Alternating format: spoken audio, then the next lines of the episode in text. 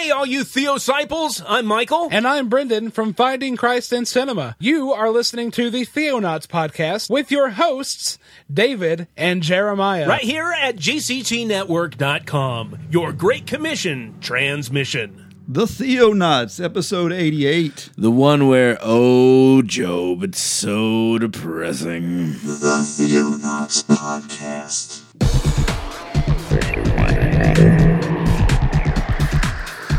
Christian news from around the globe. In the beginning, God created the heaven and the earth.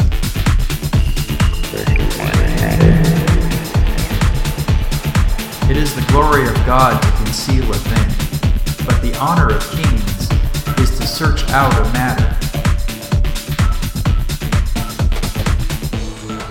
Explore the vast reaches of God's Word.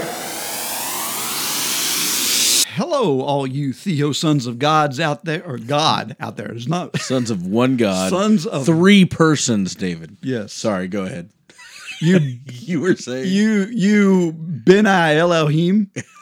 there, I'll put it in the Hebrew terms. Isn't that- it Benny Elohim? Uh, something like that. Bene, Benji? Bene, Benny, Benji, like the little dog? Benji. Yeah, what's your name? I'm David Gaddy. I'm Jeremiah, Orr. and together we are the, Theonauts. We're not Benai Elohim, actually. No, that's that's like That would be angels. angels. But Yeah. it's but it's sons of We're gonna talk about the Benai Elo- Elohim. Yeah, that's the that's why I said that. But Oh, I get it. Ding! Lightning just struck my brain. It's great. So, what's happening with you? oh, um, little of this, little of that. It's been a crazy week so far. Yeah, Yeah, I've been like snowed under with work and all kinds of stuff. I'm on spring break. Yeah, Oh, starting tonight. really? Yeah. I thought that was next week. Uh, well, I mean, I don't have school tomorrow. Oh, really? So you like spring break, Yeah. pre-spring break. Pre spring break, and then get this: we get back, and Friday I have Good Friday off, yes. and then Monday after Easter, just just because it's after Easter. So I get a four day weekend. Wow. weekend. Yeah. Is that the benefits of a uh, Christian private school. private school? That and I get to school? spank my student. I'm joking. I don't get to spank my students, but that'd be great if I could. Some of them, especially today. Yeah, well, they, all they have to do is you know speak truth, and they won't have to Yeah, I had you know to deal with that. I had uh, uh parent teacher conferences today. Yeah, Yeah. and that went okay. Why is little Johnny failing class? Well, he doesn't do anything. oh well, what can you do? No, not what. It, what can you do? That's no, I, th- none of that happened. But Nice. it's like why why are you hitting my child? Yes, because he's an idiot. No, that's so bad. I'm joking. I kid. I kid, man. Yeah, do you want Jeremiah teaching your children? I'm I'm I'm the favorite teacher. I'm telling you. so, anyways, Oh man. Well, I need to get some business out of the way. all right, I, it. I got I got uh, we had some bad feedback uh, from the last episode. I mean, that I want to uh, address a little bit. it's about time. By the way, Well, yeah. I mean we've had 83 episodes. Well, now wait a minute. I was corrected on my pronunciation of Corrie ten Boom's name. Bloom, you mean? yeah, you'd think we'd get a lot. You'd think we'd be shut down by now, but oh well. Oh, yes. But we did get some feedback from the last show stating concerns about how we've handled how we handled the hymns that we didn't like. Uh, we just want to make clear that it was not the intentions of our show to make fun of or to denigrate anyone living or dead. Our concerns with the hymns that we chose to speak on still stand, though. Uh, also, to be clear, we do not consider the concerns we raised to be frivolous, nor were we correcting the hymns just for fun of it. It, wa- it is, in our opinion, that the hymns that we took issue with are not just poorly worded, but in many instances they oppose the very values that Jesus and the apostles taught us concerning love, grace, salvation, contentment, judgment, and greed. And to raise these concerns, we approached it with a lighthearted in a lighthearted manner, which was construed to be mean or disrespectful. Well, the alternative would have been for us to outright rebuke these things uh, in a possibly harsh or more direct manner, and we chose to laugh a little with it and keep it light and entertaining. And perhaps that was an error in judgment, and if so, we do apologize for the manner in which the message was received. Our intentions were to point out the bad theology found in these songs in the hope that people will actually think about the lyrics they are singing, especially in a setting where the intention is to praise and honor our Father, right? Um, we must ask ourselves if these lyrics that we are singing actually serve Him or our own selfishness or our own desires to know why our lives seem so bad to us. The scriptures teach selflessness and contentment. So let's prepare to quote unquote throw our trophies down at Jesus' feet because, quote, whatever our lot, he has taught us to say, it is well with, my soul. Amen.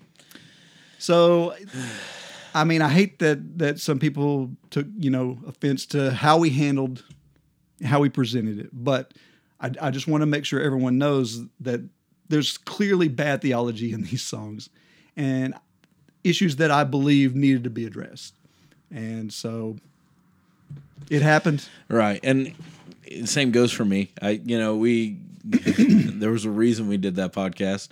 Uh and we could very well do the same thing not just with hymns but with w- praise and worship songs of today. So Oh yeah, you know, the point for me, the big thing is devotionals, books. I mean, we could go on and on. There's good and bad on all this stuff. And uh, again, not that we were trying to poke or make fun of any person. Mm-hmm. That wasn't our goal.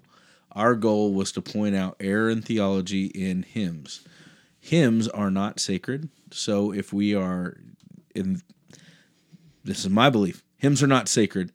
And so if we are poking fun at hymns, we are not being blasphemous in any way. Right. I'm sorry. Uh, that's not blasphemy. Look up the definition of blasphemy. Anyways, so um, that being said, I didn't. Our intention was not to offend anyone. We care about our listeners very much. Yes. and we want our and listeners to enjoy. honestly, we did get some good feedback too. That's right. Um, and I'm, you know, out, out of respect for everybody, I'm not going to read any of it. I'm not going to put any of it on the show or anything like that, sure. good or bad. But it was we we did get some really good feedback. Um, so, but anyways, we just want to make sure that we don't want to hurt anybody, and that's Right. that's kind of you know, if, if that's what you heard, then you know we're we're sorry for that. Yeah. But I I I, I would hate that the message got lost Right. because there was an important message Absolutely. in there. And I mean, it's I, I, honestly, when you stop and think about it, you know, can you really sit there and back to back sing farther along and it is well with my soul? it's Because they say the right, the opposite. They don't even say the same things. Right. Someone's lying. Someone's wrong. Right. Okay. So Absolutely. just think about what, what we're what we're singing and uh, that's true. and let's go from there. So you ready to dive into this thing? Oh yeah.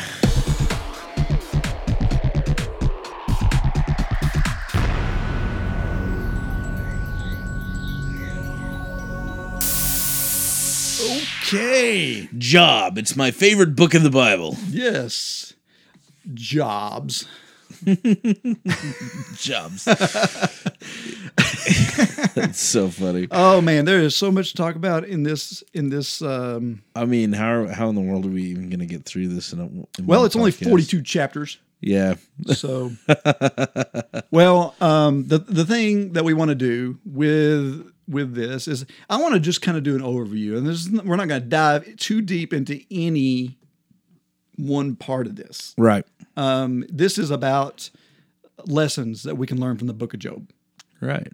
and uh, there's just there's a lot of lessons actually there's a lot of weird stuff in here things that we don't get a lot of coverage on through the rest of the scriptures Things that things that we've kind of just overshadowed because we don't maybe understand a whole lot, or things that I mean just shock us a little bit, like uh, the whole prologue to this book, which I'd like to talk a little bit about. It's yeah definitely definitely but you know this this book definitely cov- covers some uh, thematic elements that I think one of the biggest questions in all um, of all time why do bad things happen to good people? This right. this is the book, right? And we talked about that. I mean, just like a couple of episodes ago. That's right. And that seems to be a recurring theme. It keeps coming up in in uh, in this. And it, it- I guess it's on our brain, and so subconsciously picking things that are. we're so yeah. But it- I mean, so it- depressed. and even with uh, the last episode on on the hymns, because we did address things about Right. asking why, and farther along we'll understand why, and that sort of thing. Sure. and that's things that Job struggled with too. And there are things in here in that are very important to Right. watch how Job handles this. Because I got to be honest, growing up, my level of theology on this was not good. Like, because the sermons I heard, the sermons I heard never dove into this book in any depth. right. What I always heard and- what I understood of Job until I became a student of this stuff was that uh, Job, you know, refused to curse God and die. you know that that all these bad Right, things happened to him, yeah. but he stood strong. He didn't. He didn't sin, and Satan lost the bet. And that's And- not that's not the point of this story at all. Correct. In fact, it's not even Actually, correct. it's not correct because yes, Job didn't sin with his mouth in in the way that uh, he did not curse God, but he was still he became angry with God. but he became bitter, Yeah. very bitter, and he and he uh, part of it's a fault of his friends, right. but because they Well, yeah, for three times over, they kept telling him, "You've done something wrong, Job. You've done something you got wrong." three man." guys harping on you. That's right. and and they do incite him. Right. I mean, he gets fired up, and he actually is responding to their accusations in many, and he overstates his own position with God Right. uh, all throughout it, and um, and and he's he's he is, you know, taken to, to task on the things that he actually said, Right. and that to me, this book is about humbling yourself before the Almighty. That's what this book is about. From I mean, we we say it's about suffering. It's about humbling yourself before God. It just happens in the setting Yeah. of suffering. Yeah. Well, and that brings me to okay, so I think we ought to start out by looking at the historical background, like where this book came from to begin with, um, why it's in our Bible, uh, what in the world's going on here with that. Um, so, historically, if we look at the historical background, um, Go for it. between the seventh and fourth century BCE. It was written. It's actually the oldest book of the Bible. Yeah. It's the first. Okay, so a lot of Which people. one, yeah, I want to to clarify what that means. Right. It does not mean that Job took place prior to Adam. That's right. It does not mean that Job took place, you know, before Genesis. That's right. Which some people have gotten that confused. Yeah, what it means is that Job was written before Moses wrote down the Pentateuch, which is Genesis, Exodus, Leviticus, Correct. Numbers, and Deuteronomy. Correct. Job was written before that, and it also means th- this is something that's really interesting. Job as a character, he was not an Israelite, and a lot of people mm, misunderstand that. They don't get that. He wasn't from an Israelite era. He Right. was before the Israelites. Correct. He was before Abraham. Yes, Okay. most people put him somewhere in the time frame between Babylon, I mean, uh, uh, the Tower of Babel, and the time when Abraham's called out. Right. Sometime in that. And we have a really interesting um, parallel passage. Ezekiel 14 gives us a little understanding of Job. Have you ever done that study? Have you looked at that? Uh, maybe. Uh, It's okay. Remind me. so it's really cool. So, of course, Ezekiel, God's God's telling uh, Ezekiel how um, you know Israel Israel's gonna be doomed and destroyed and all this, right? And um, then he starts repeating himself on this.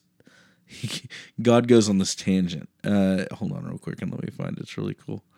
Sorry, my mind's been gone all day, so I'm going to find this in just a second.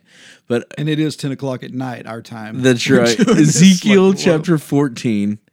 Um, is uh, Job is mentioned with two other people. Um, let's see if I can. Where are you? Oh my goodness. I know you're there somewhere. Basically, what he says is this: even if, uh, oh my gosh, I can't find it. We'll come back to it.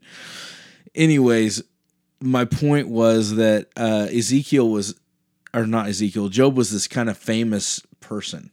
Okay, that a lot of people ascribed a ton of righteousness to. Okay, so this story might have been passed down, passed down, passed down to Moses.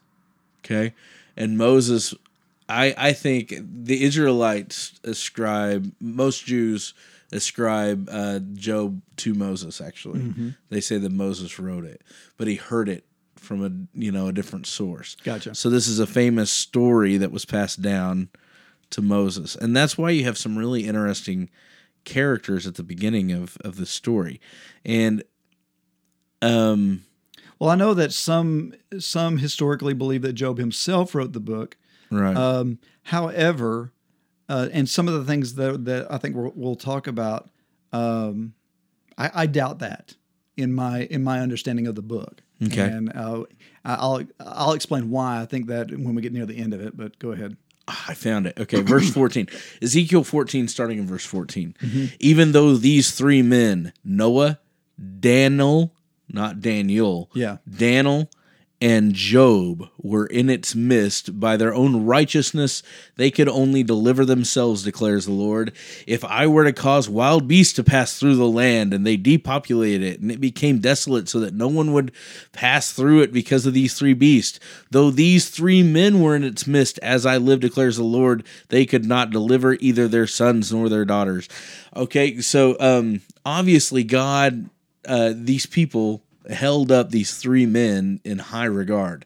Noah, this guy named Daniel, which is not to be confused with the Daniel of the Bible in Babylon, right?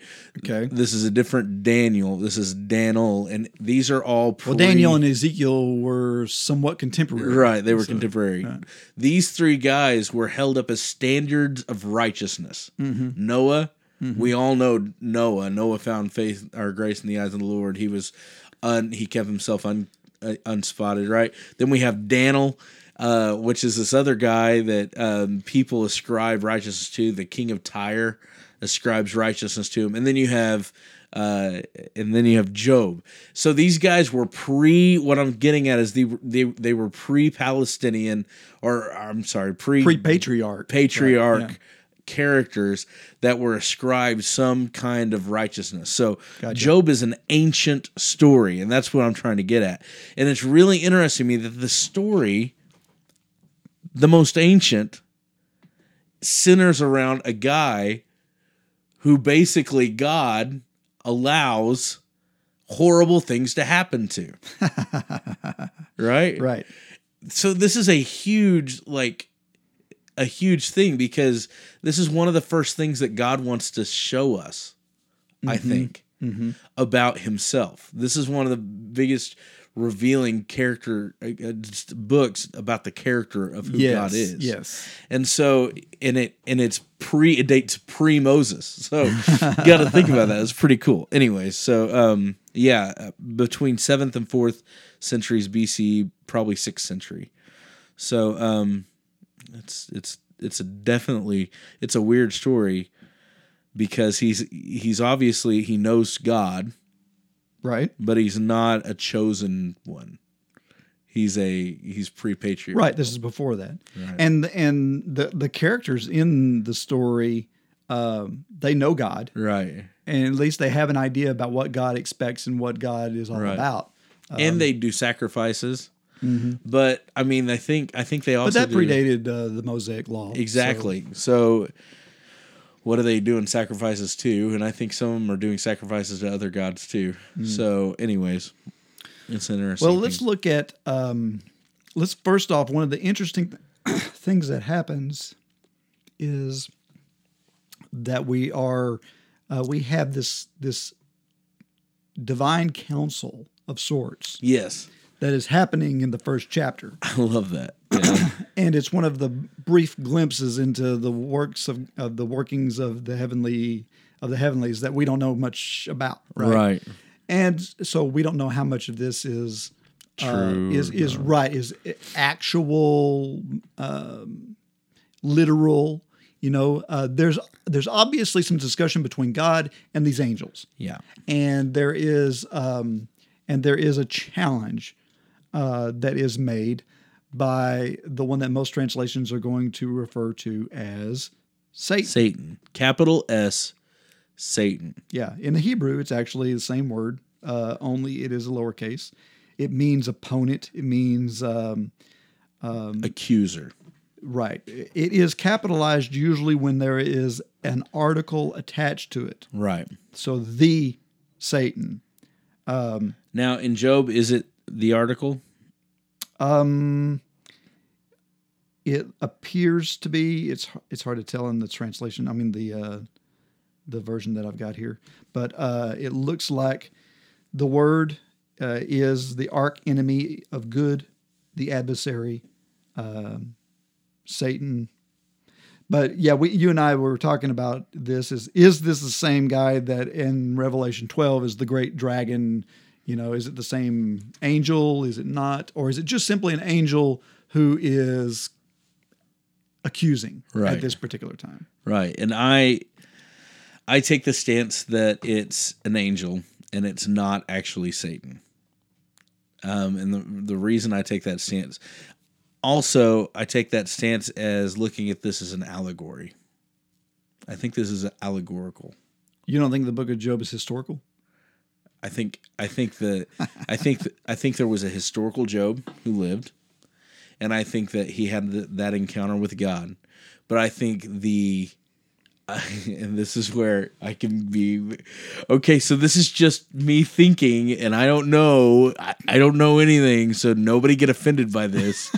Especially my literal brothers of scripture, and I'm very literal when it comes to most a lot of scripture. Mm-hmm. But on this one, I think that the pre the the uh, the prologue was not literal. I think they're giving a reason Okay, why this stuff's happening. I, I'm I'm going to just say without any debate, I disagree.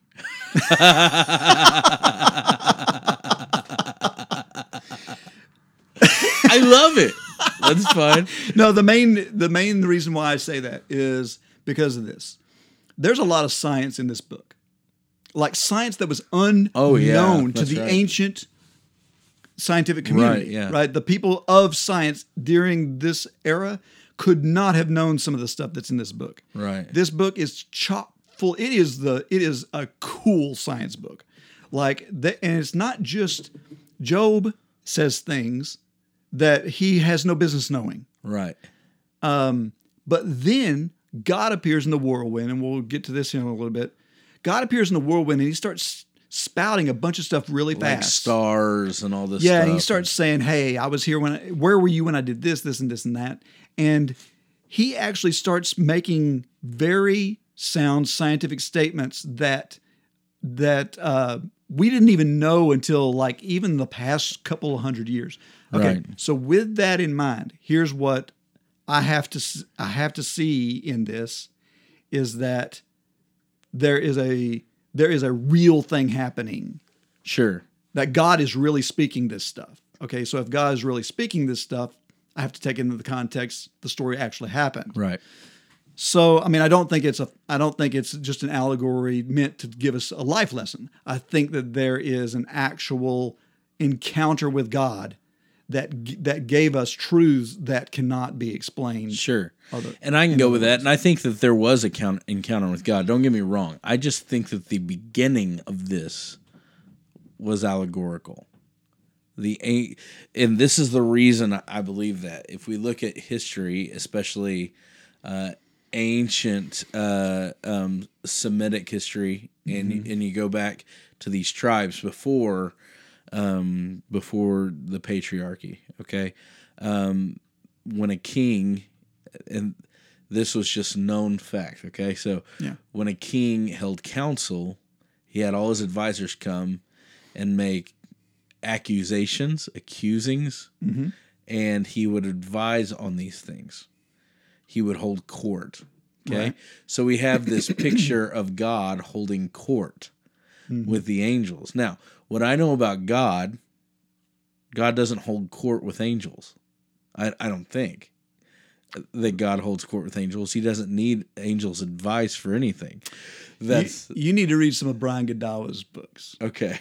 because I mean it's fiction, Right. but but he he takes a he takes a literal stance with this stuff, Right. and he, and he's got some really good reasoning why God is doing this and why God is is is is actually taking counsel. It's not that he's it's not that he's supplanting his authority in any way, shape, or form, but that it is about um, that it is about him being a fair judge and that sort of thing. Sure. So that he's that he's showing his goodness through this process. Right. And that again is the whole purpose of this was to show a characteristic of God. That's Right. the reason I, I think this book was even written. That that God Well, allowed all this to happen. and and like of that. and once again this is just pure speculation on Godawa's part but Sure. like in Enoch he wrote the, the Book this Enoch? Mm-hmm. book uh, called uh, Enoch Primordial Right. and I th- believe that's what it's called um, no that's the Noah uh, well, it's one of those Somebody primeval. Primeval Yeah. Brian's probably listening. He was like, "Dude, you're messing up all my books. Whatever.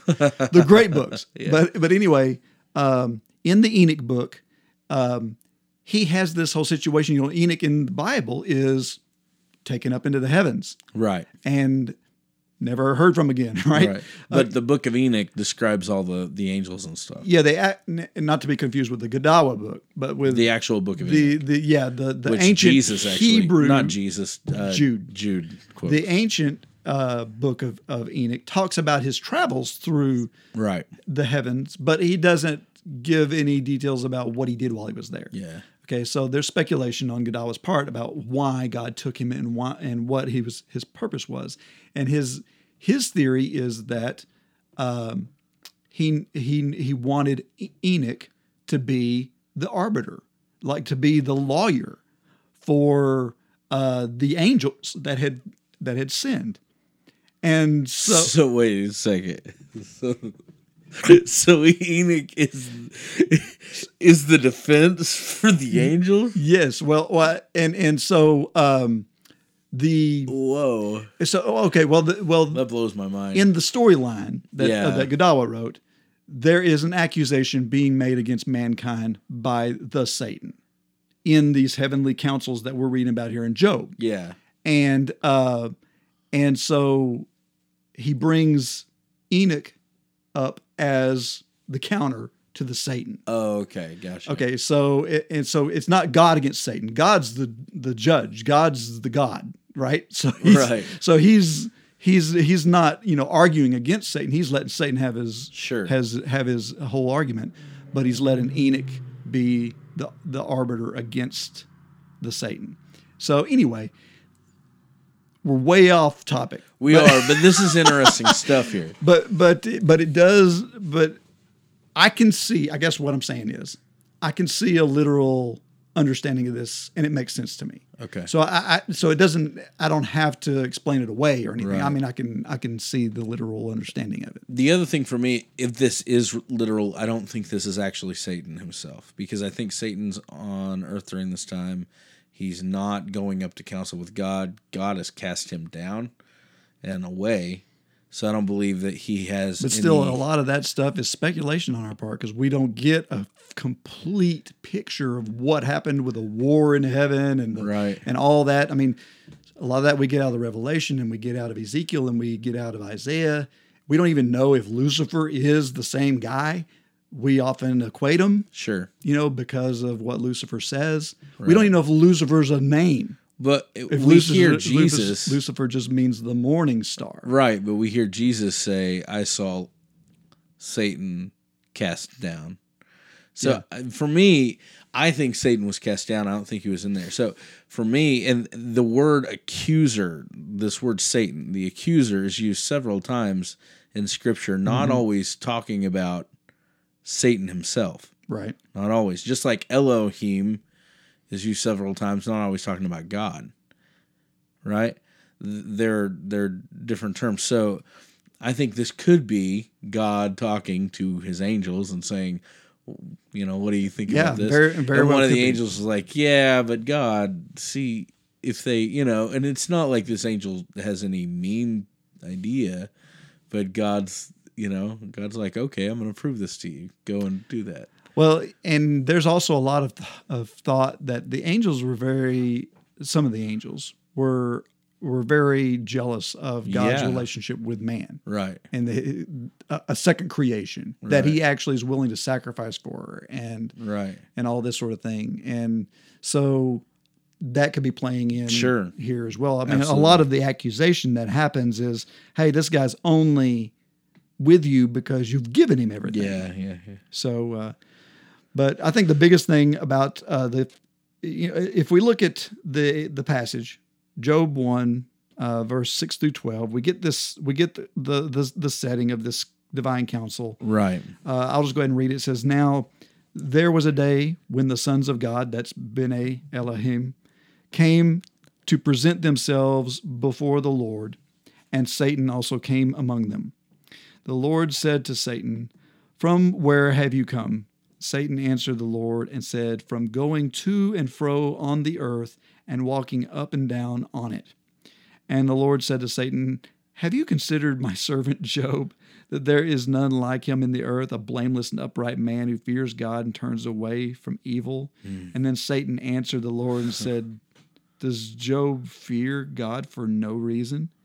Have you not put a hedge around him and his house and all that he has on every side? You've blessed the works of his hands, and possessions have increased in, in the land. But stretch out your hand and touch all that he has, and he will curse you to your face.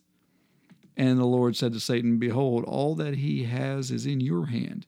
Only against him do not stretch out your hand, uh, meaning his physical body. Right. Don't touch him personally. Yeah. So Satan went out from the presence of the Lord. So whether this is the Satan that we constantly think of, or whether or not this is just an accusing angel, is kind of irrelevant in the Oh, it's in, totally irrelevant. in the storyline. I just think it's interesting. what happens is is a, is a challenge is being Thrown down. thrown down, and it is also interesting to note that the Lord was the one who kind of started this thing. Yeah. You know, he's he's like, hmm, have you considered? Right. and that was that's one of my biggest points. This is God's thing. What he's what he's wanting to accomplish through this book is to show people his nature. You're right. That's it's his thing. This isn't something that's like, oh well, okay, we'll do this. And not only that, God isn't putting Job on trial, I don't think. No, no, I don't think so at all. In fact, I think if anything, God's putting himself on trial. Yes. It, it- well, it's because you're right. It is to make a point about Right. his. Uh, it's it's it's about uh, how do people react. That's and, and that is uh, do this is such an app- applicable book to our lives because there's so, so much suffering and a lot of us, very few of us can actually look at this book and go, "Yep, I've been there." This right. this dude went through like some crazy stuff. Oh yeah. Okay. So let's get let's Yeah, get let- to let's look at there in verse 13. It, it begins to tell us what exactly happens. It says, Now there was a day when his sons and daughters were eating and drinking wine in their oldest brother's house. Partay. It's of time. And there came a messenger to Job and said, The oxen were plowing and the donkeys feeding beside them. And the Sabaeans fell on them and took them and struck down the servants with the edge of the sword. And I alone have escaped to tell you. And while he was yet speaking, there came another and said, The fire of God fell from heaven and burned up the sheep and the servants and consumed them. And I alone escaped to tell you. And while he was yet speaking, there came another and said, The Chaldeans formed three groups and made a raid on the camels and took them and struck down the servants with the edge of the sword, and I alone escaped to tell you. And while he was yet speaking, there came another and said, Your sons and daughters were eating and drinking wine in their oldest brother's house. And behold, a great wind came across the wilderness and struck the four corners of the house, and it fell upon the young people, and they are dead. And I alone have escaped to tell you. Then Job arose, tore his robe, shaved his head, fell on the ground, and worshipped. I mean, talk about a bad day. And of course, here he here's his famous statement, and he said, oh, "Naked I yeah. came from my mother's womb; naked shall I return. The Lord gave, and the Lord has taken away. Blessed, be the name of the Lord." And all this, Job did not sin nor charge God with wrong. okay, so we have the initial suffering Right. that begins to happen. It's a big deal. And we often hear verses 21, 22. I mean, that we raise Job up, Job up with this, right? Yep. Because he didn't sin at this point. He didn't, he, he makes The- a great statement. Yeah. You the know, Lord gives, the Lord takes away. Blessed be the name of the Lord. And you know, it's great to quote that until it actually happens to you. Yeah. But um, you know, we see this this picture of Job being this perfect martyr, yeah. right? I mean, we get all these quotes that, that we think of, uh, though he slay me, yet I will not, you know, and, Mm-hmm. and even here in, uh, in the second chapter of verse nine, then his wife said, do you still hold fast your integrity? Curse God and die. And he said to her, You speak as one of the foolish women would speak. Shall we receive good from God and shall we not receive evil? In all this, Job did not sin with his lips. So, yes, first two or three chapters, Job's a pretty good guy. Yeah, it's great. But we can't stop there. Nope, we got to keep going. So the so the real thing here is Job is having to deal with suffering right. and he's having to deal with it in a huge way and he's having to deal with a dilemma.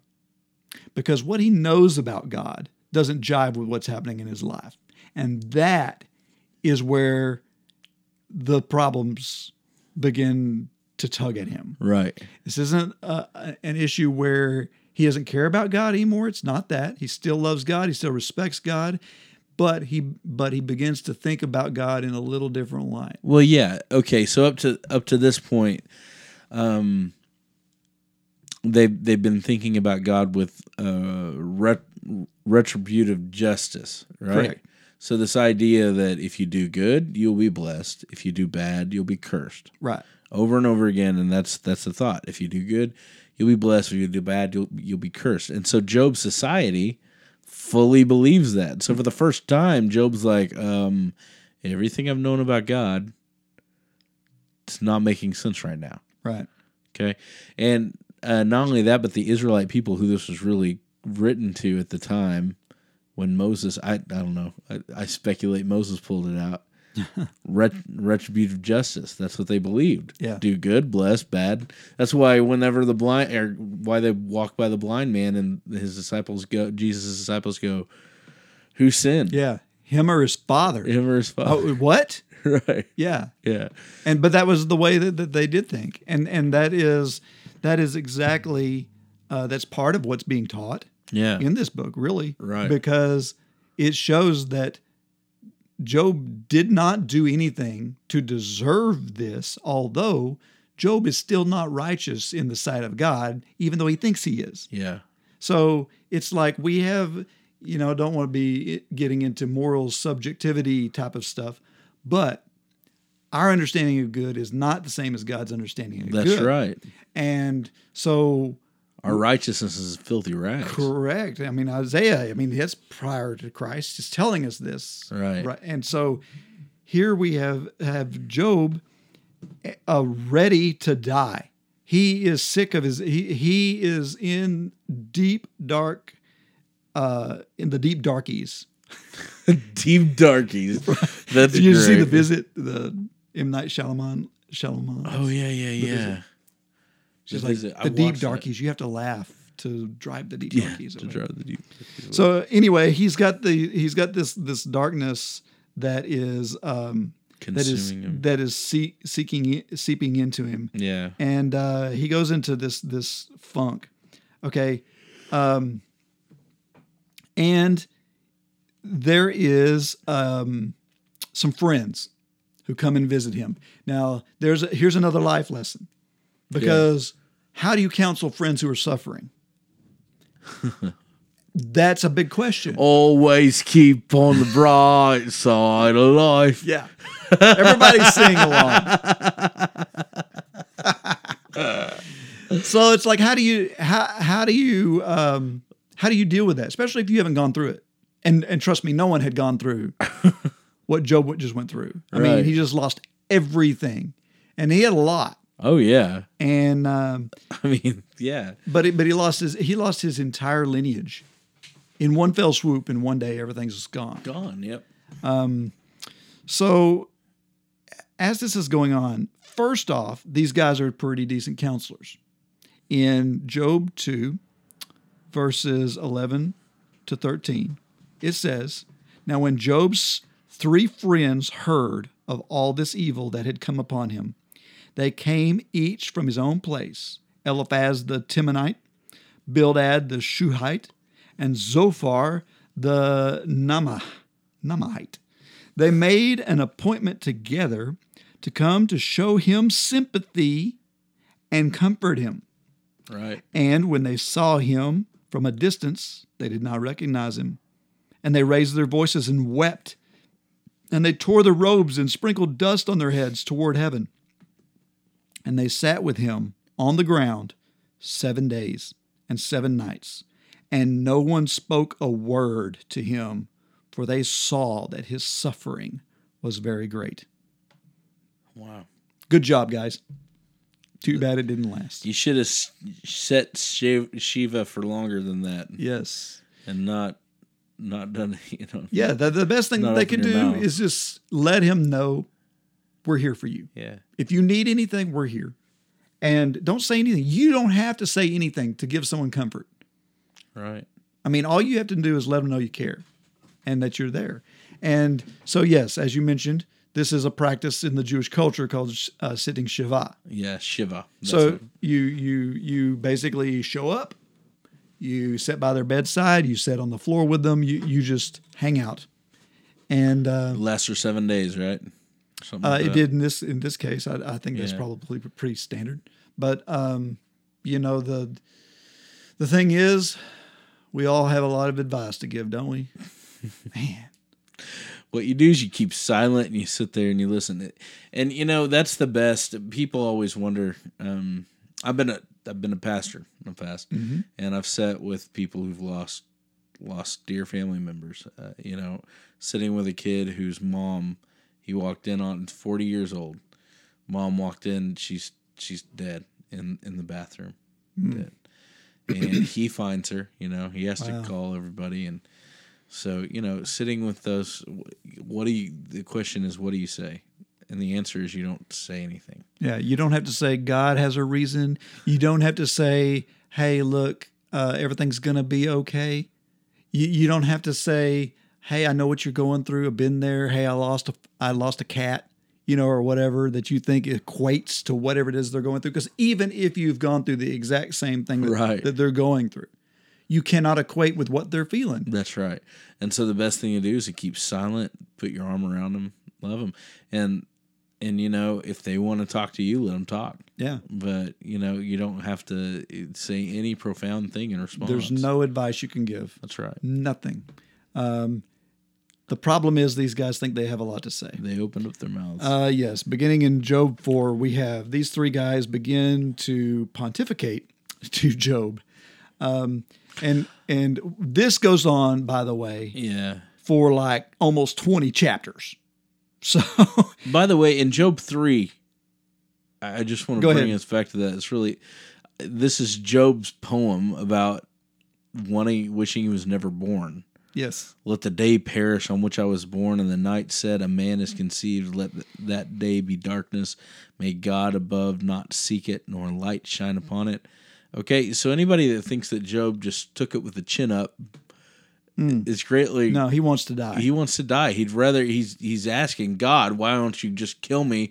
Or God, why didn't you just not make me in the first place? yeah, why bother? Why why did you bother letting me be born? Right. And that's kind of what we're I wish I was never born. If that's not to me, if that's not an affront to God, I don't know what is. But that that's and, just my thought. And and it gets and it gets it builds, uh, and it's because of these guys. Right. Uh, Eliphaz, he speaks first, and his the point of his little sermon is that the innocent prosper. yeah. So basically, if you are innocent, you would prosper. Right. This would not be happening to you. Um, So, and of course, you can look at that in Job 4. In Job, now Job 4 and 5. In Job 6, Job um, responds by basically saying he's innocent and he wants to die. Yeah. he just repeats, "Hey guys, I didn't do anything. I want to die." Yep. And uh, Job 7, he's continuing to basically say, My life has no hope in it. There's nothing, there's nothing to hope for in my life. Right. Which, okay, once again, we're starting to see despair going from I want to die to I have no hope at all. Like I have no hope in God. I have no hope in anything. Right. Like it's gone. It's been destroyed by Yeah. what has happened to me. Um, Bildad speaks up and basically says, "You've sinned. You've had to have sinned. You must repent." Uh, that's in in chapter eight. Right. So this is by now, and Job's laid out like a three act play. Mm-hmm. So by now we're in Act Two, right? This is the second round of accusations by these these idiot friends of his. Yeah, Yeah. So and and so uh, Job responds to Bildad. Um, see just a few verses here, where he says, uh, "How then?" And, and uh, part of the reason why I want to read his responses is because we're starting to get an idea of how Job is not only feeling, but how he's starting to feel about God. right. Okay. Job 9, he's responding to Bildad. He says in verse 14, How then can I answer him, choosing my words with him? He's talking about God. Though I am in the right, I cannot answer him. I must appeal for mercy to my accuser. If I summoned him and he answered me, I would not believe that he was listening to my voice. For he crushes me with his tempest and multiplies my wounds without cause. He will not let me get my breath, but fills me with bitterness. Wow. He fills me with bitterness. Okay. It- it- jumping down a few verses, verse 32 For he is not a man, as I am, that I might answer him, that we should come to trial together. There's no arbiter between us who might lay his hand on us both. Let him take his rod away from me, and let the dread of him terrify me. Then I would speak without fear of him, for I am not so in myself. Okay, hold on real quick. That's a Christ prophecy right there. It is. That's one of the reasons why I chose it. Oh, such a good one. because there is a message here. oh yeah. There's no arbiter. And again, this is the oldest book in the Bible. Okay, this is written before. Okay, anyways, yeah, go Job ahead. wants a Christ. That's right. He he wants he wants an arbiter to stand in the gap between him and God. He says he's not a man like me. I was reading. I'm reading C.S. Lewis's Screwtape Letters with my seniors, Oh, I love that. and in letter, I think it's like letter 7 Um, uh, Screwtape says to Wormwood, um, he basically says, you know, we don't understand these humans like our enemy does, because our enemy has an advantage in the fact that he was he became one of them. this is what that's alluding to right Yeah, here. yeah, yeah. God knows. He's like he's not a man. I wish I had one. I wish I had an arbiter who knew who could who could be in between us. Uh, but also look at his attitude, though. I mean, where is it going? It's he's getting very bitter about this. Right. Um, in chapter 10 he continues uh, chapter 10 beginning in verse 1 i loathe my life i will give free utterance to my complaint i will speak in the bitterness of my soul i will say to god do not condemn me let me know why you contend against me does it seem good to you to oppress, to despise the work of your hands and favor the designs of the wicked? Have you eyes of flesh? Do you see as a man sees? Are your days as the days of a man, or your years as a man's years, that you seek out my iniquity and search for my sin, although you know that I am not guilty, and there is none to deliver out of your hand? Wow. I mean, that's accusation right there. now he's boldly saying, basically, why are you favoring wickedness? Yes. Okay. He's accusing God of favoring wickedness. in in fear of of offending people again, I'm going to go back to the songs that we were talking about last week. Yeah. Why why is this thus year after year when those around us prosper, living in wicked year after year? Those are the lyrics to some of these songs we sing. Are they not what Job is saying? Sounds like Job would be singing that song right now. Yes, yes. So, you know, and we're going to see in a minute how God feels about all of this. Right. So, um, Zo- Zophar, So this is some theological argumentation against that song. Just saying. All Yeah, right, okay, so, so. Zophar, Zophar is the third guy. Yeah. He jumps up and he says, You deserve worse than what you've got. Really? That's a, what a, that is so good. Um, Job responds to him in Job 13 and says, Behold, I have prepared my case. I know that I shall be in the right. Who is there who will contend with me? For then I would be silent and die. Only grant me two things. Now he's talking to God. Only grant me two things, and then I will not hide my I will not hide myself from your face. One, withdraw your hand far from me. And two, let not dread of you terrify me.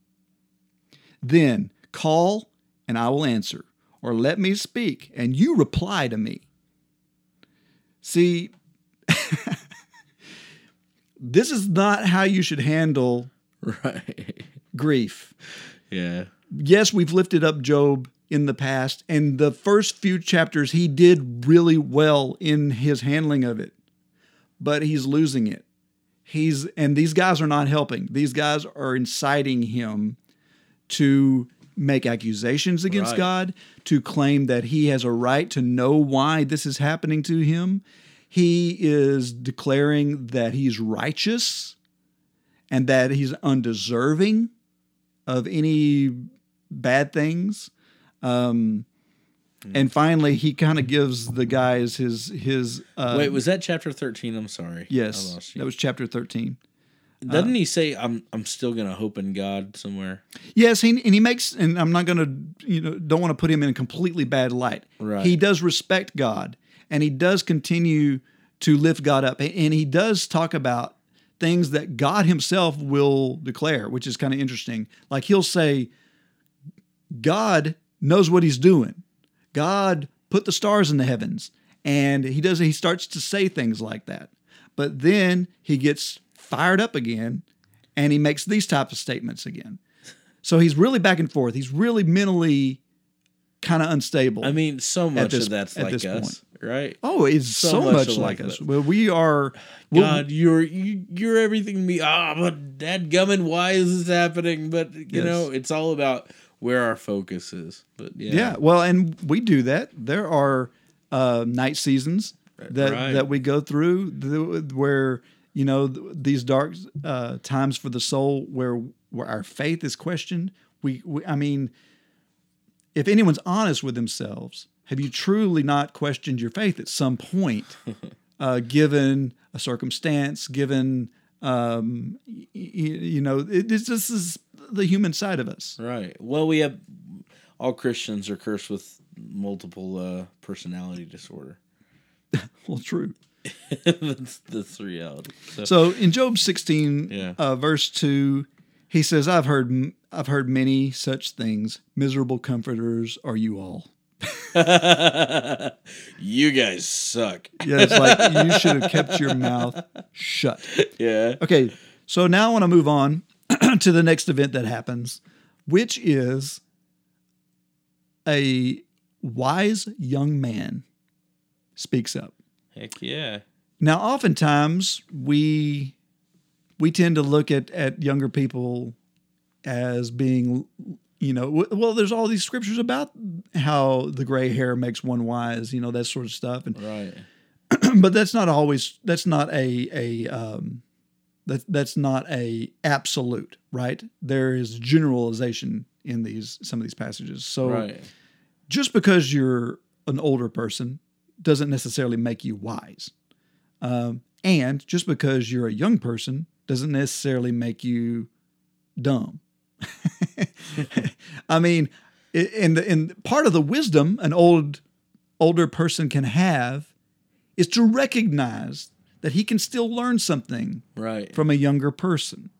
That is wisdom. That there's wisdom in that. right. Uh, if pride begins to get in the way of your wisdom, because knowledge and knowledge and wisdom aren't the same thing. You can have a lot of knowledge and not use it well at all, and you're not wise.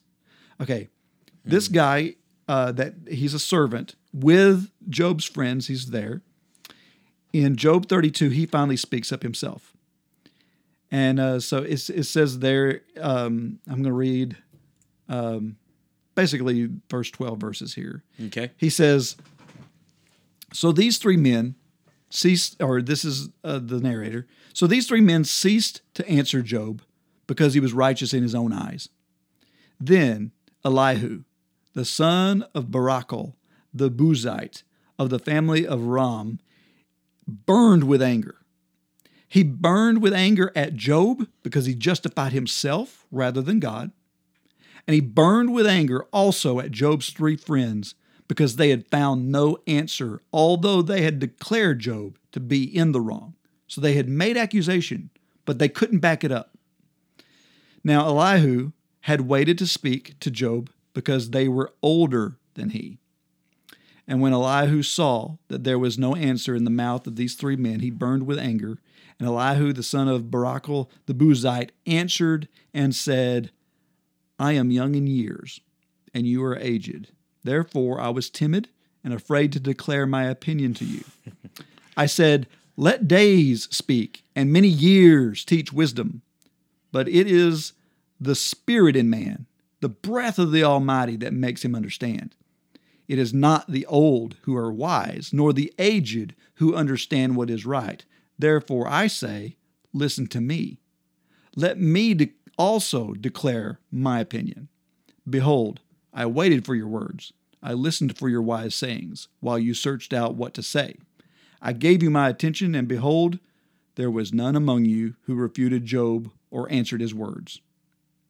So he begins now to speak, and he, as he says, he rebukes both Job and he rebukes all three of the friends Right.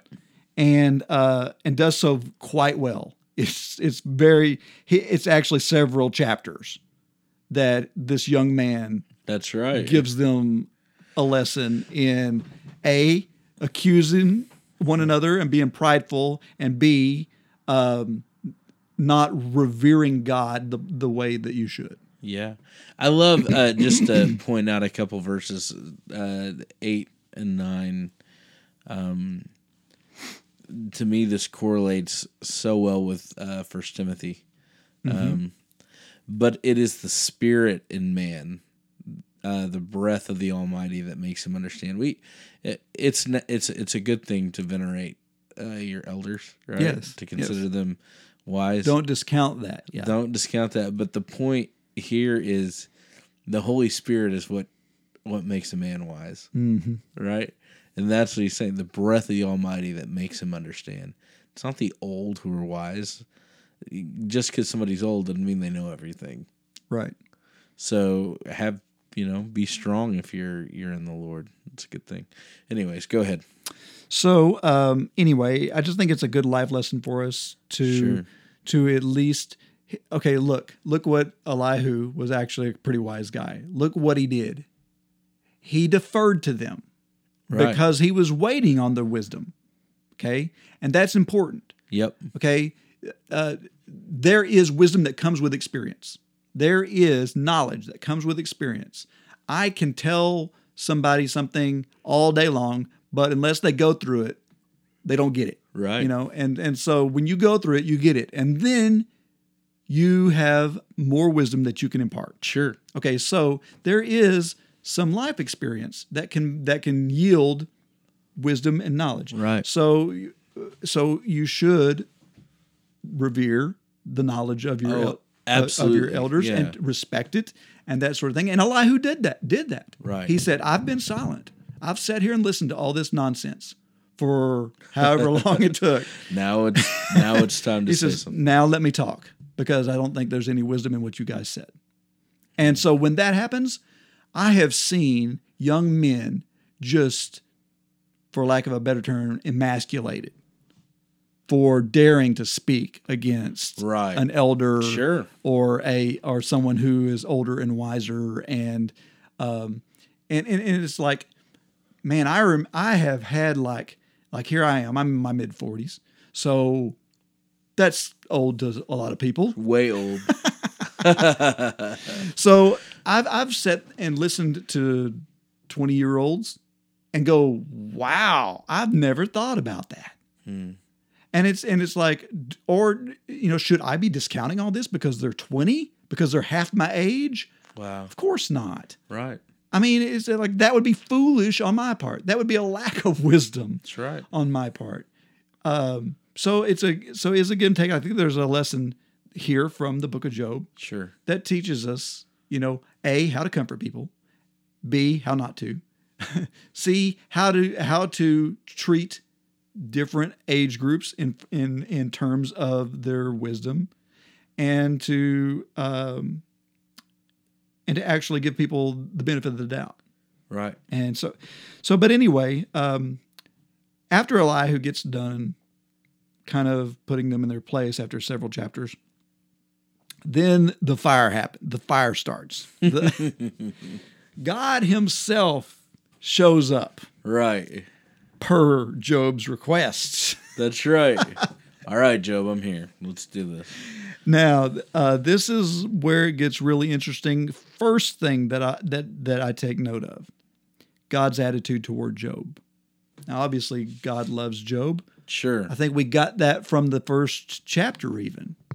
That's right. I mean, the fact that he was, and I'm going to use the term honored enough to be chosen for this task says something. I mean, he even he even declared how good of a guy Job really was. He's like, "Have you seen that there's no one like him in the earth?" Right. Absolutely. So, so God loves this guy, but God's not happy with him right now. right. And it's because of these verses that we were reading. It's because of Job's attitude in his, and his leaning on his own righteousness instead of God's. Which is the yeah. Oh, the whole point. So So what does he say in in uh, in chapter 38? The Lord answered Job out of the whirlwind and said, "Who is this that darkens counsel by words without knowledge? Dress for action like a man. I will question you, and you make it known to me. Where were you when I laid the foundation of the earth? Tell me if you have understanding. Who determined its measurements? Surely you know. or who stretched the line upon it? On what were its bases sunk? Or who laid its cornerstone when the morning stars sang together and all the sons of God shouted for joy? And he continues oh yeah. on and on. And I'm glad he does because there's cool stuff in here Right. uh, he he begins to talk about all creation and how magnificent it is, and how he and how he did all of this. And his, of course, his point is, Job, what part in all of this did you play? Right. And he's making the point: you've got no right to ask the questions you're asking. You've not. You've got no right to to declare yourself righteous, especially in my presence. Right. Um, The point is, God is totally set apart from us, set apart completely from from all of all of His creation. his ways are not our ways. That's right, and His thoughts not our thoughts. And so, the you know the meaning of this is is we should never question God's love for us. We should never question the fact that you know God has a purpose. Yes. And the fact that God takes offense when you challenge him. Hmm. And so, sorry, going back to last week, that's part of the problem I've got with some of these songs. They actually dare to ask that question Why am I treated so horribly when other people aren't. And and so we see here that even Job tries. Job tries to to get a word in edgewise. He tries to say, "Okay, God, I got it. I got it. I got it." And uh, God's not done with him. Right. In chapter 40, the first few verses here says, And the Lord said to Job, Shall a fault finder contend with the Almighty? he who argues with God, let him answer it. And then Job answered the Lord. So, so God asked him for to answer. So Job does.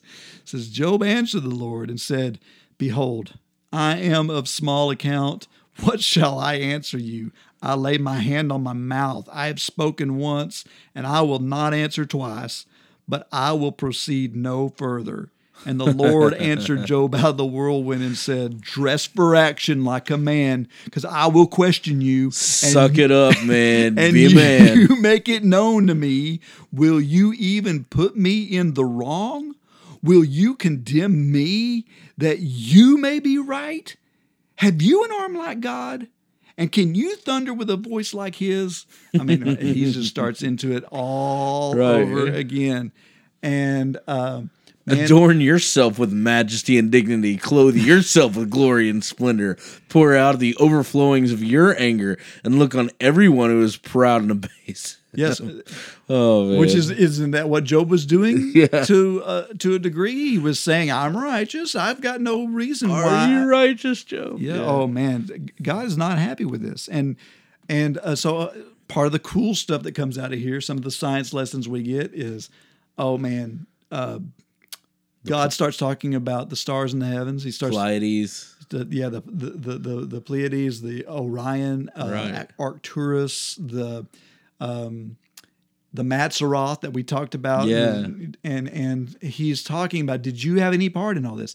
And going back to the science stuff that I was talking about before, he he does things like, can you break the bonds or the influences of the Pleiades? Or can you break the bands of Orion? Talking about the belt of Orion Right. those things are they all look like they're close together in the sky to all of us but the writer of job chose or god chose to pick these uh, two particular constellations that really are those stars really are close enough together to have influences on one another Wow. to have gravitational influences on one another and it's like there's no way that that a just a a figurative writer from uh, the, the Jewish culture could have just picked that Come, out. come up with And that. it's not just that we we get the um, he talks about paths in the seas. Yeah. roads in the seas. He's talking about the oceanic currents. Right. Those weren't even discovered until much later, like the 1800s Wow. um, there's a place in here where he talks about the earth hangs about nothing. That's not what the people of this time thought. They thought that the earth sat on the backs of huge animals, Right. or God, or God carried it on His shoulder. There was all these theories about where the earth, Right. how it was supported. No one thought it just hung in the middle of nothing, Right. but Job says it, It, does nothing. yeah. which is what we get. There's a there's a there's several passages that talk about the circle of the earth, the sphere. The word is actually sphere in the original Hebrew, the sphere of the earth. Wow. No one thought the earth was a sphere at this time, Wow. uh, and it just on and on and on. Uh, the the water cycle. You know the the the, the evaporation out of Right. the, out of the ocean and it coming back down in rain. Rain, This is described in the book of Job. Um, we have dug up all these dinosaur bones, bones of, of animals that that we currently have no idea where they they, they don't exist anymore. We've got descriptions of animals. Oh yeah. in this book. Leviathan and, uh, and Behemoth. Behemoth, right? And they're only described. They're described in such a way that can only be identified by the types of bones we've dug up after the writers wrote these things. right. So it's just like uh, there's all kinds of cool stuff in this book. Sure. and but not to get away from the point the point is god is saying i know a lot of stuff you guys don't know Right. And so you need to stop lifting yourself up at all um, so finally the, the the the lesson, the main lesson of Job comes in the chapter 42. Because this is where um where it all comes to uh, Ahead. to a head. God kind of he he stops his uh his his Diatribe. yeah or his uh his scolding Right. and um and these are I love Job's words here because they're so they're beautifully spoken and so heartfelt. It says then Job answered the Lord and said, I know that you can do all things and that no purpose of yours can be thwarted. Who is this that hides counsel without knowledge? So he that's what God that what is the first thing God said to him. Who is this that hides counsel without knowledge? Hmm. And he's acknowledging it. right. Who is this that hides counsel without knowledge? Therefore, I have uttered what I did not understand, things too wonderful for me, hmm. which I did not know. Hear, and I will speak. I will question you, and you will make it known to me. That's a quote of what he was saying when he says, I spoke of things too wonderful for me, things that I did not know Right. he had, he had said, you know, I will question you and you will make it known to me. So he's saying, these are things I shouldn't have said. Right. I had heard of you by the hearing of the ear, but now my eyes see you. Therefore, I despise myself and repent in dust and ashes. The natural response to seeing God Yes. is repentance. It's like, I've, I, I I like what he says here because he didn't physically lay eyes on God. God spoke to him through a whirlwind. Right. So what does he mean by saying, I heard you by the hearing of the ear, but now my eye sees you? I think there's He means he understands. yes, it's a He it's a figurative thing Right. that he's saying. He's saying, I've the only thing I've ever known about you has been things that have been taught to me.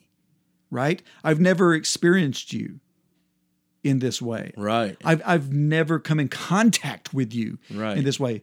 How many Christians are in that same boat? That's the truth. Man, you've heard it all your life. You've heard it from the pulpit. This you, is the way it is. you This walked down the it. aisle. You made a confession. You prayed. You went to the bapti- waters of baptism, whatever. But did you come in contact with the very God of the universe at that point? Did you?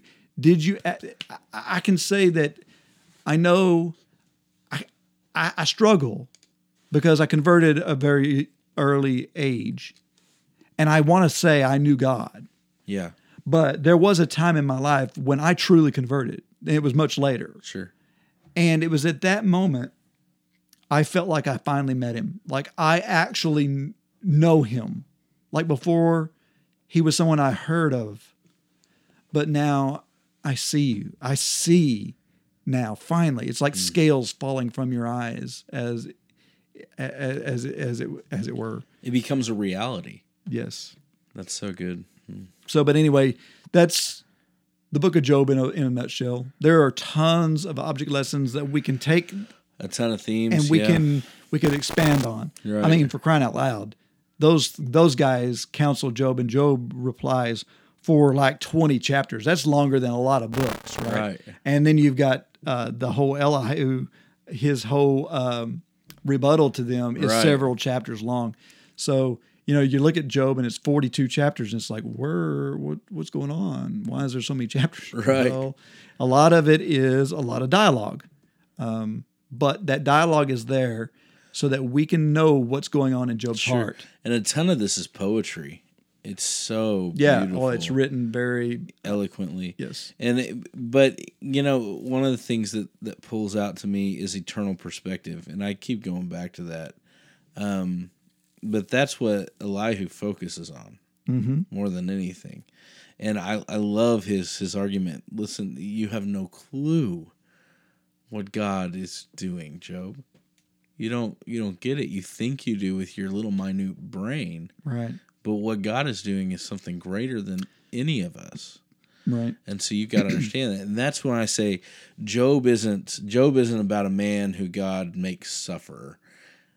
Job is a picture, it's a truth of the character or the nature of who God is. Right. And God is not somebody who just makes you suffer. God is somebody who is above all of that mm-hmm. and will have his way in all of that Yeah. because he he's so much more.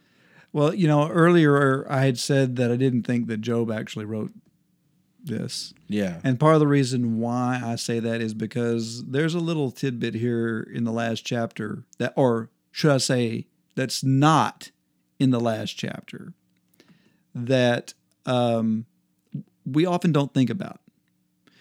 What was Job's entire question? What was his biggest question that he's asking through all that ranting and raving? Why? Why?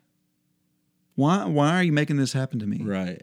Why? Why, why am I ma- when when I don't see myself as deserving of this? Why? Right. Here's the kicker: God never answered his question. All that talking God did, He never answered that question. That's right. He didn't give Job an And at the end, when Job finally concedes and Job says, Look, I had no right to ask you about these things that are too wonderful for me. That's the point. They're too wonderful to know why. And so he didn't get the answer why. Job didn't know what happened in chapter one. That's why I don't think Job wrote the book. Job didn't know that there was this council happening in heaven. He didn't know he was the subject of an experiment between the Satan and and, and, and, and, God. and God. He he had no idea that that was that's why if he had had knowledge of chapter 1, he probably would have persevered a little better. But because he didn't, it led us to this life lesson about asking why. And are we even qualified right. to ask why? Right. So I know it's human nature to ask why, but we've got to get to that place at some point where we love God so much. We see him as he is, and not just from what we've heard, but we see him, we get to know him so much so that we we react as Job does at the end of the book Right. when we say, "Look, this is too wonderful for me, and I will I will I will put it at your feet and I will trust you." Amen. because you are the one who's in control. Hmm. And of course, it's only after that that Job receives the blessings. Right. He gets his health and his life back, basically. Yeah. So, I think it's really interesting, verse 10 of that last chapter. The Lord restored the fortunes of Job when he had prayed for his friends. Hmm. Well, you know, his friends just got in trouble. Yeah. God, well, and not only that, they had to offer sacrifices and forgiveness, right? right, right. Right. And then they had to go ask Job for forgiveness. and then Job prays for his friends. hmm Like, I think that's great. Even though there's a great little lesson in that. It's a selfless thing. yeah, even though his friends were just total idiots to him, hmm he still prays for them. It's good. Yeah. Anyways, that's awesome. All right. Man, what a book. Great study. I love this book. And now the news. Do you actually have news? Oh, yes, I do. Is it from the Bumblebee thing? Yes, it's all from the Bumblebee thing. No. You just treat it like real news. You should just be like, okay, here's the news. Yeah. Uh, pastor or no, the guy finally walks down the aisle after three hours of invitationals. I know there's one more out there. Yeah, if, uh, for any of our listeners that don't know what we're talking about, go check out the Babylon Bee. It's kind of like the Onion for Christians. It's a whole bunch of Oh, fake. But there's a uh, lot of people who's going to get Christian way news. offended by it. Oh, probably. I even got one guy offended on my Facebook, but he's a good friend of mine, so it's not a big deal. So it's okay. yeah, whatever. And uh, he, it's funny about the whole invitation system. He wasn't happy about that, but Oh yeah, yeah. Anyways, all right. Uh, this is actual news. Uh, religious leaders start petition to declare violence against Christians in the Middle East, quote unquote, genocide. Genocide. On February 4th, the European Parliament passed a resolution declaring Islamic State violence against Christians. Uh, Yaz Yazidis and other religious minorities genocide. The Congress passed its omnibus spending bill in December. The body gave the president until March 17, 2016 to declare whether or not US government would do the same. Doing so would carry major legal ramifications and could compel more significant military action against ISIS because the U- U.S. government has been reluctant to label the widespread killing of Christians. Major religious leaders, including Mark Burnett and Roma Downey, have started a petition to Those are relig- religious leaders. Yep, they are. To urge Secretary of State John Kerry to declare a mass killing, enslaving, and torturing of Christians and other religious minorities as genocide. I guess when you label it that, then the government has to take action. Basically, it's like forcing their hand, saying, okay, now that this is actually genocide, we have to go in and take care of these suckers. So, uh, um, that's, I think it's interesting. Um, I, you know, That is. it needs to happen. So So you have to put a label on it. that's right. You have to put a la- label on it. How religious can tourism be? Noah's Ark pass passes test. Have you heard about Noah's Ark? They're building a Noah's Ark. No.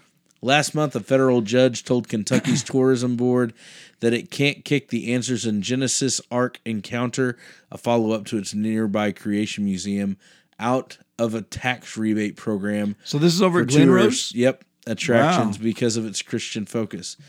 The Bluegrass States program works like this: potential tourist attractions, those that anticipate bringing significant revenues to the state, are appraised by outside consultants.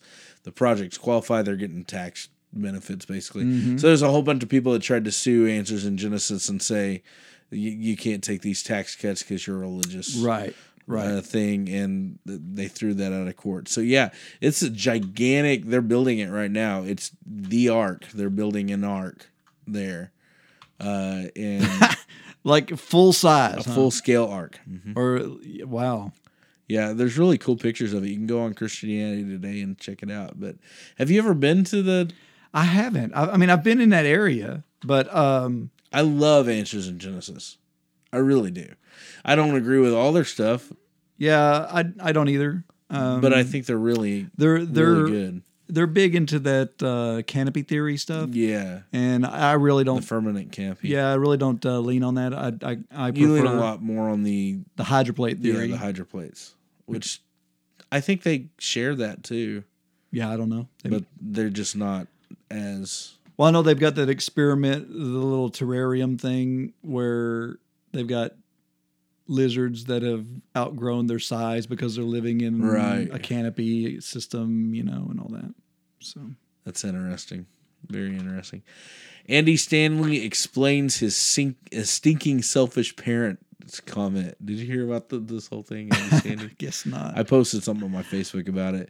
So Andy Stanley, who's a pastor of a gigantic mega church, thirty thousand attendees a week. Okay, um, referred to parents who attend churches too small to have a robust student ministry as "quote unquote" stinking selfish. Wow. Uh, yeah.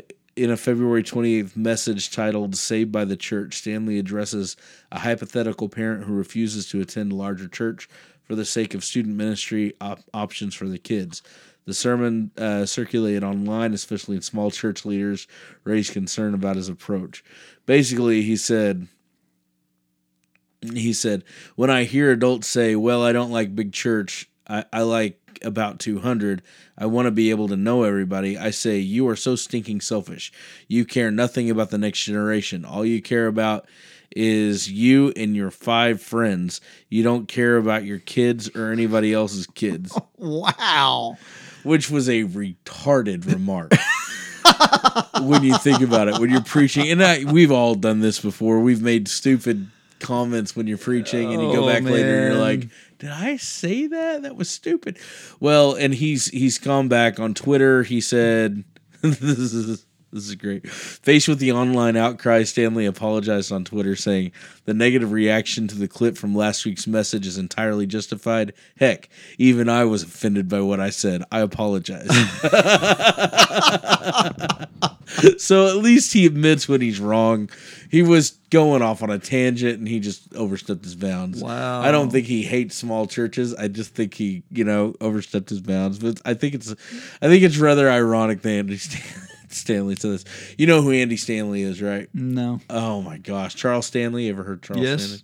Charles Stanley's son. Oh, okay. He's a yeah second generation Gotcha. mega church pastor. I've met Charles Stanley. I got to stand in his pulpit. It was Oh, pretty yeah. epic. Yeah, in a in a suit. I have a picture of it. It's great. It's a good thing you're wearing a suit. yeah, I pretended like I was preaching. It Did you have your finger out like you Sure. were pointing at people? yeah, yeah, it was great. Um, Bunch of sinners. I know someone out there is ready to come forward right now. That's right. All right. Uh, I found a really interesting article from Relevant Magazine entitled "What Would Happen if the Church Tithed." It's pretty interesting.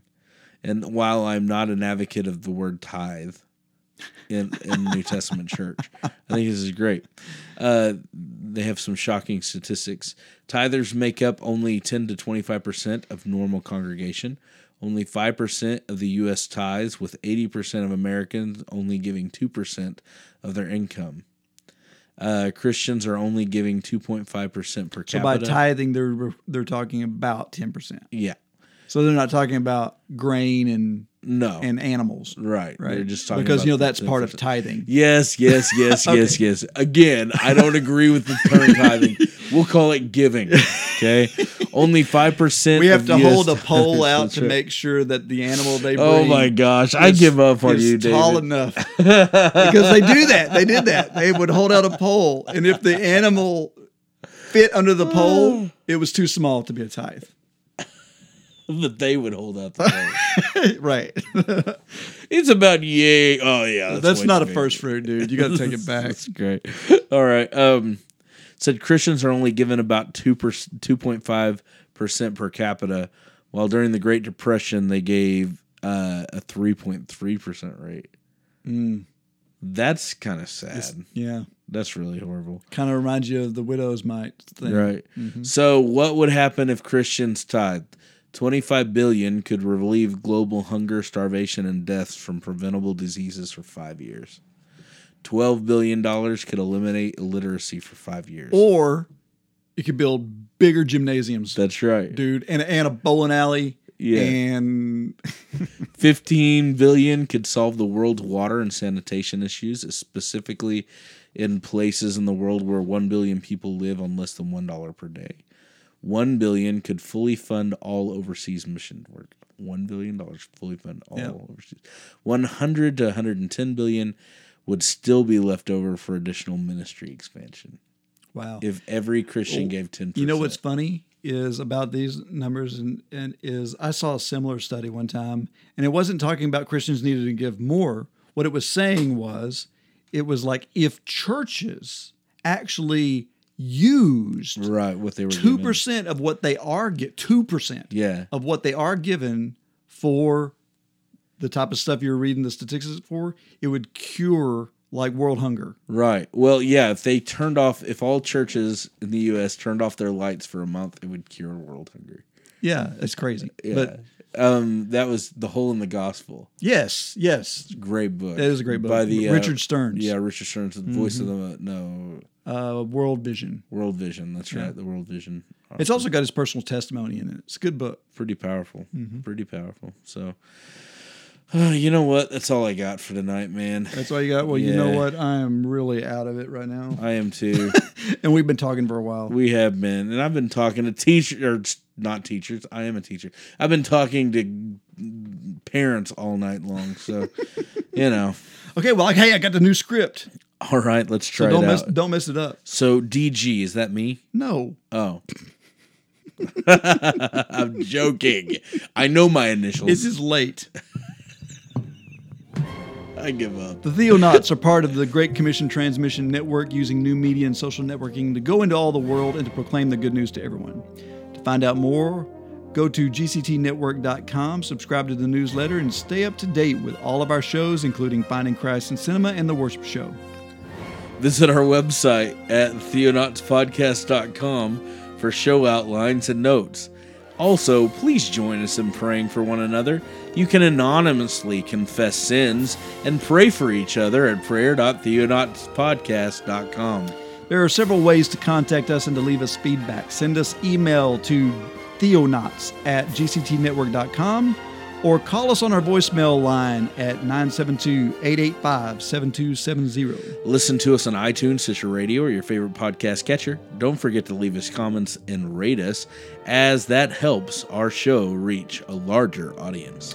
Tweet to us on Twitter using at Theonautical. Like us on Facebook at facebook.com slash Theonauts. And don't forget to tune in again and explore the vast reaches of God's Word with us. All right. Thanks for being here, Jeremiah. So Thank late. you, David Getty.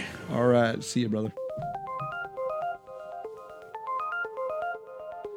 This has been the Theonauts Podcast. Call us with your questions or comments at 972-885-7270. That's 972-885-7270. We'd love to hear from you. You are tuned in to the GCT Network. This is your Great Commission. This is your Great Commission transmission. at This is your gctnetwork.com. Great Commission transmission. This is your Great Commission transmission. I wrote a book.